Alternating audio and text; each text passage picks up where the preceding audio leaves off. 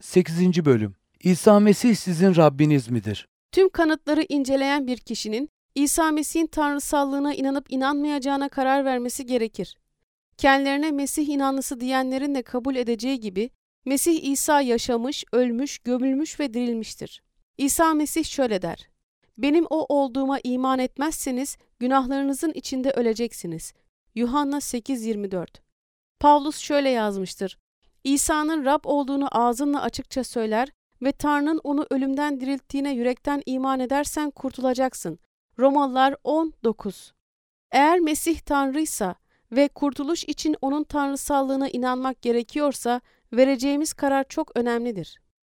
C.S. Lewis, inancından şüpheli bir arkadaşına yazdığı bir mektubunda İsa Mesih'in tanrısallığının önemi üzerinde durmuştur. Bence en büyük zorluk şudur.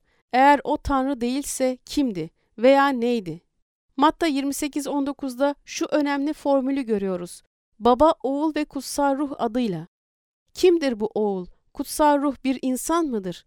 Eğer değilse onu gönderen bir insan mıdır? Bakınız Yuhanna 15-26.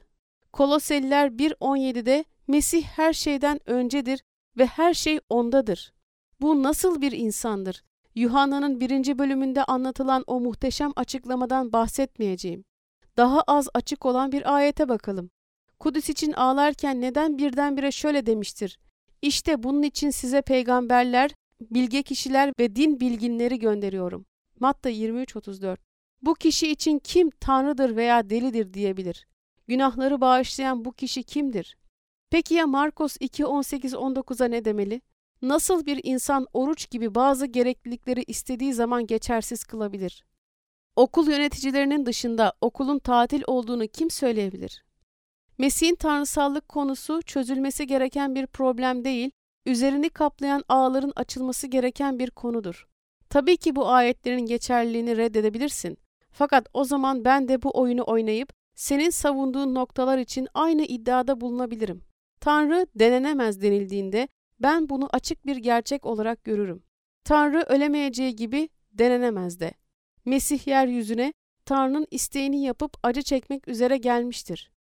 Tanrı, Tanrı olarak gelip Mesih'in beden alarak yapmış olduğu bu görevi yapmazdı. Eğer Mesih'in tanrısallığını kaldırırsan, Mesih inancından geriye ne kalır? Yeni antlaşmada beyan edilen bir insanın ölümü nasıl olur da tüm insanları etkileyebilir? İşte esas nokta da budur. Hiçbir insan tüm insanlık üzerinde özel bir etkide bulunamaz. Tanrı'nın hiçbir benzeri insanları tatmin edemez. Mesih inancının dayandığı temel nokta olan kurtuluşumuz, İsa Mesih'in sadece bir insan olmasına değil, Tanrı olmasına dayanır. Kurban kuzusu olarak işkence edilen, çarmıha gerilip öldürülen ve gömülen kuzunun sürüden birisi olması gerekiyordu. Tanrı bizim kardeşimiz olma durumunda değildir fakat Tanrı'nın oğlu bizim kardeşimizdir. Mesih'in tanrısallığını reddedenlerin çoğunluğu üçlü birliği veya Mesih'in iki doğasını olanaksız veya mantıksız olduğu için reddetmektedir. Onlara göre Tanrı bir çarmıha çivilenemez. Tanrı ruhtur veya Tanrı kendisini kendisine sunmaz ya da Tanrı beden alıp doğamaz. Bu sözleri söyleyenler oğulun kul özünü almakla kendisini babaya sunmuş olduğunu ve baba Tanrı için olanaksız olan hiçbir şey olmadığını göz ardı etmektedirler. Mantıklı veya olabilir gibi kavramların Tanrı'nın göstermiş olduğu şeyleri yargılamasına izin vermemeliyiz. Buradaki konu bizim ne kavrayabileceğimiz değil, Tanrı'nın ne söylediğidir. İncil'i okuduğumuzda İsa'nın insanlardan üç temel tepki almış olduğunu görüyoruz. Nefret, şaşkınlık ve saygı. Onun iddialarını anlayanlar oldukları gibi kalamamışlardır. İsa Mesih tüm insanların kendisini ya kabul etmelerini ya da reddetmelerini ister.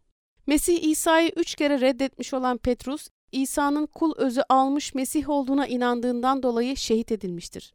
Mesih Petrus'a kim olduğunu sorduğunda Petrus şöyle beyan etmiştir. Sen yaşayan Tanrı'nın oğlu Mesih'sin. Matta 16-16 Petrus'un cevabına karşılık veren Mesih İsa, Petrus'un sözlerini kabul edip şöyle demiştir. Ne mutlu sana Yunusoğlu Simon, bu sırrı sana açan insan değil, göklerdeki babamdır. Matta 16-17 Mesih İsa'nın dirilişinden şüphe etmiş olduğu için genellikle Thomas'tan şüpheci Thomas diye bahsedilir.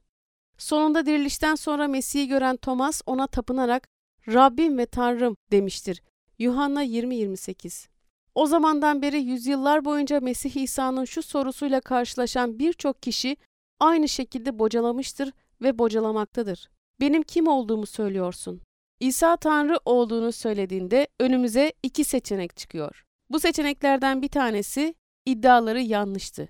İddiaları yanlışsa eğer, iddialarının yanlış olduğunu biliyordu ya da iddialarının yanlış olduğunu bilmiyordu. Eğer iddialarının yanlış olduğunu biliyorsa, kasıtlı olarak yalan söylemişti, o bir yalancıydı, o bir ikiyüzlüydü, o bir cindi, yalanı uğruna öldüğü için bir aptaldı. İddialarının yanlış olduğunu bilmiyorsa, ciddi bir yanılgıdaydı, o bir deliydi. Eğer iddiaları gerçekse, o Rab'dir. Bu durumda iki seçeneğiniz var. Kabul edebilirsiniz, reddedebilirsiniz. Yukarıdaki şemanın daha geniş bir açıklaması için Evidence that demands a verdict yani hüküm gerektiren bir kanıt kitabının 7. bölümüne ve Marangozdan da Öte kitabının 2. bölümlerine bakınız. Mesih'in tanrısallığını destekleyen daha geniş bir tarihi açıklama için The Resurrection Factor yani Diriliş Faktörü adlı kitabı okuyunuz. Peki ya siz ne durumdasınız? Mesih'in kim olduğunu düşünüyorsunuz? Sadece bir din mensubu musunuz? Yoksa oğlu İsa Mesih aracılığıyla yaşayan Tanrı'ya kişisel bir ilişki içerisinde misiniz? Karar vermeye istekli olanlar için Mesih'in tanrısallığına inancı destekleyen yeterince kanıt vardır. Thomas İsa'ya Rabbim ve Tanrım dedikten sonra İsa şöyle karşılık vermiştir. Beni gördüğün için mi iman ettin? Görmeden iman edenlere ne mutlu. Yuhanna 20-29